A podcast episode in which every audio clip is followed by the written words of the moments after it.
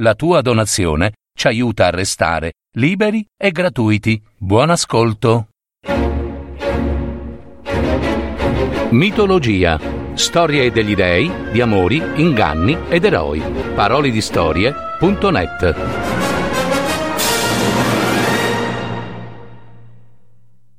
Melampo, primo mortale dai poteri profetici.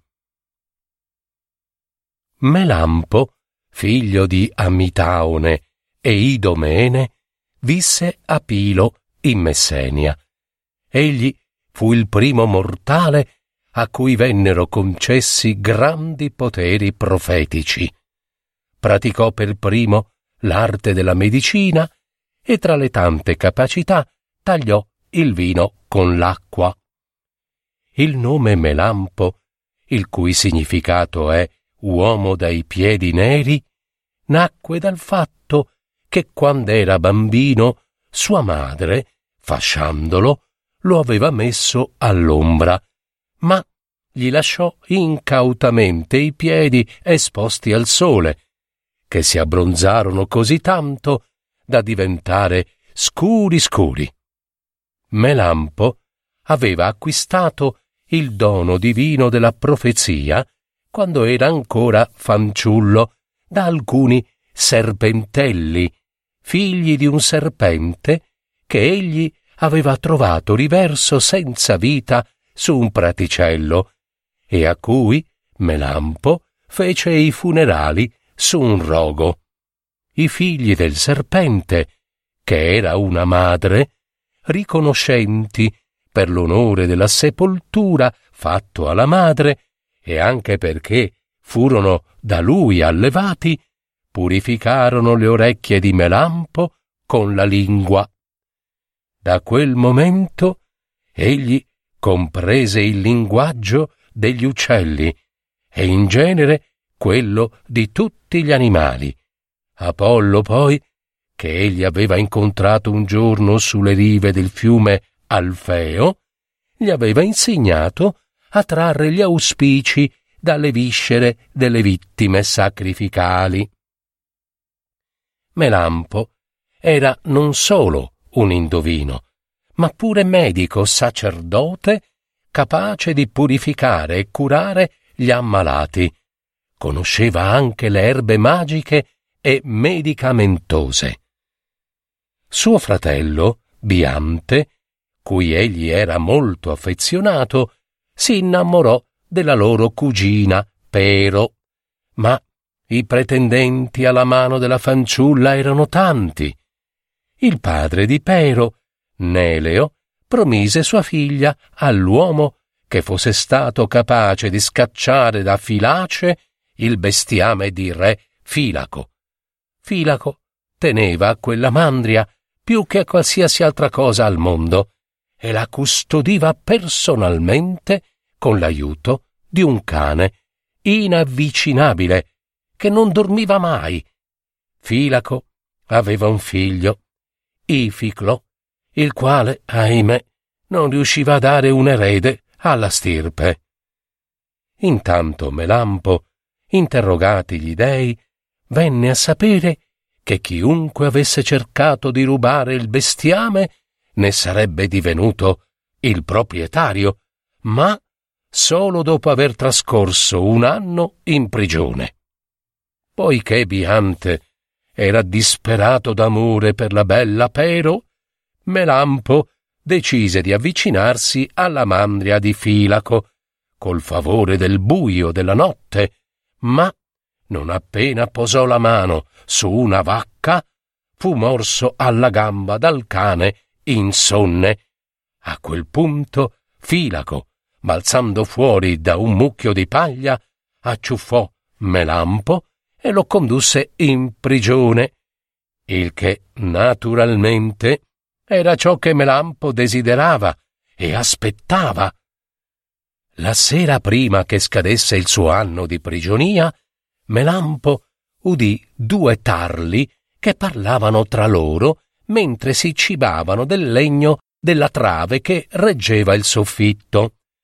L'uno diceva all'altro Per quanti giorni ancora dovremo affaticarci a rodere questo legno. E il secondo tarlo, con la bocca piena di polvere di legno, replicò Amico mio, stiamo facendo buoni progressi. La trave cederà domani all'alba, se non perderemo tempo in chiacchiere. Melampo subito gridò Filaco, Filaco, ti prego, portami via da qua e trasferiscimi in un'altra cella.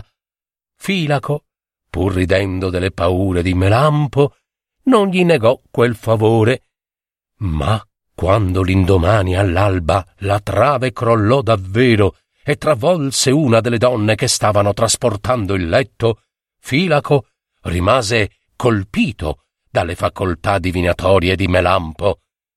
Ti darò la libertà e la mia mandria in dono, disse, se saprai curare l'impotenza di mio figlio Ificlo.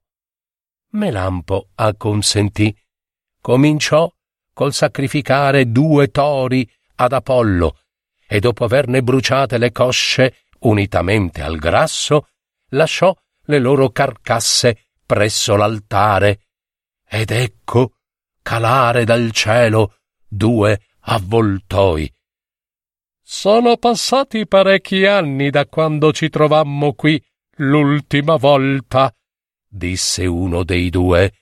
E se non sbaglio, fu quando sacrificò un montone e noi scendemmo a divorare la parte che ci spettava.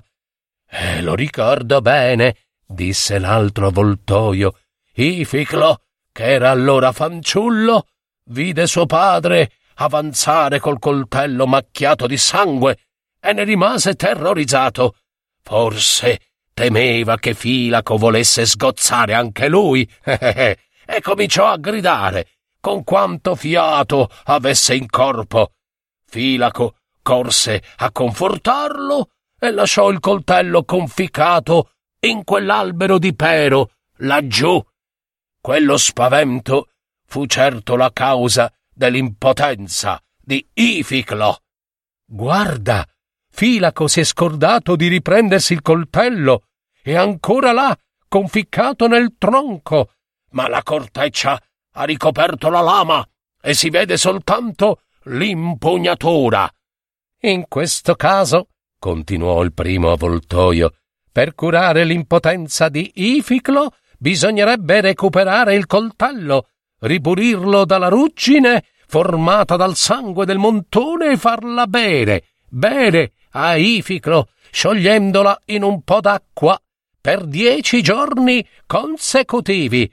Certamente, replicò il secondo avvoltoio, ma chi mai, dotato di un'intelligenza inferiore alla nostra, potrebbe prescrivere una simile cura? Chi mai? Chi c'è? E i due volarono via. Ovviamente Melampo, che stava lì ad ascoltare i due avvoltoi, riuscì a guarire Ificlo, che ben presto generò un figlio chiamato Podarce. Ottenuta la mandria, Melampo poté consegnare al fratello Biante la bella Pero, ancora vergine. Qualche tempo dopo, Melampo fu chiamato dal re Argo, preto, per guarire le sue tre figlie. Queste, sia perché avessero offeso Zeus, sia perché avessero offeso Era, indulgendo ai piaceri d'amore, oppure rubando oro dal suo simulacro a Tirinto, capitale dell'Argolide, per volere divino furono colpite tutte e tre da una grande follia ed erravano, erravano attraverso tutto il Peloponneso, credendo d'essere state trasformate in vacche, morse da tafani, comportandosi in modo violento e inconsulto e assalendo i viandanti. Melampo si recò a Tirinto e si offrì di curare le tre invasate, purché Preto lo ricompensasse con un terzo del suo regno. No, no, no, no, no, il prezzo è troppo alto. No, no, no, no, no, rispose Preto bruscamente. A questa risposta Melampo si ritirò. Da allora la follia si diffuse tra la gran parte delle donne argive. Molte di loro uccisero i propri figli, i propri mariti, abbandonarono le case fuggendo come invasate sulle montagne per unirsi alle figlie di Preto. Così che le strade non erano più sicure e molti capi di bestiame furono fatti a pezzi e divorati crudi dalle donne infuriate. Preto, allora, mandò a chiamare in gran fretta Melampo per dirgli che accettava la sua richiesta.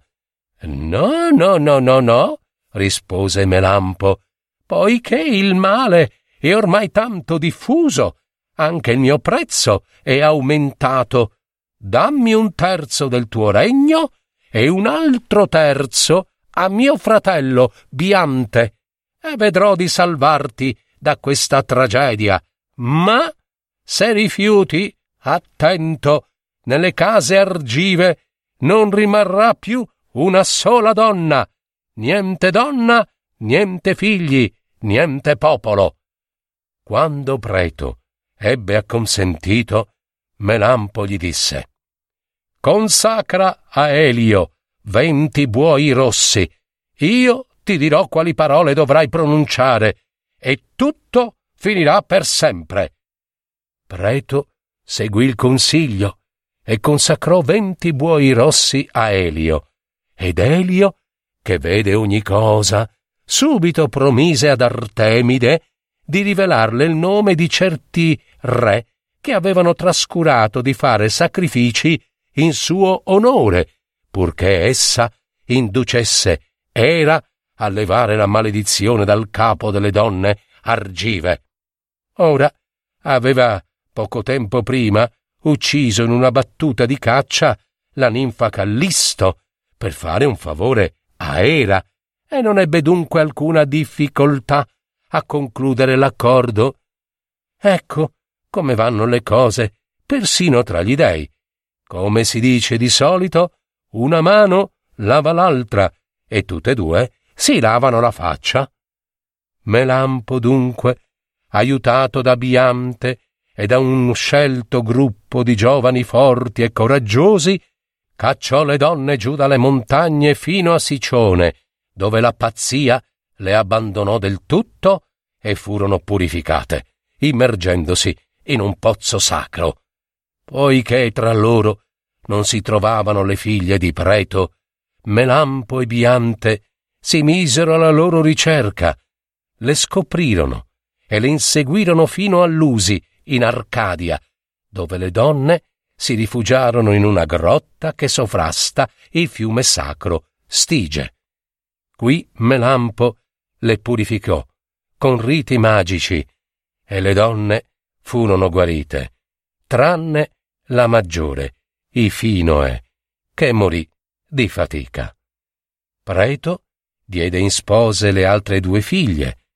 Melampo sposò Lisippa e Biante, la cui moglie però, ahimè, era morta recentemente, sposò Ifianassa e Preto li ricompensò, consegnando a ciascuno di loro un terzo del regno, così come aveva promesso.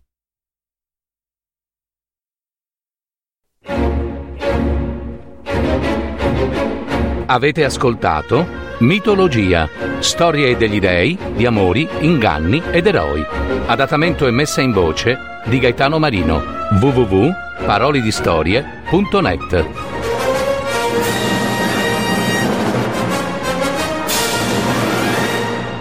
Registrazione effettuata presso gli studi della piccola sartoria dei teatri.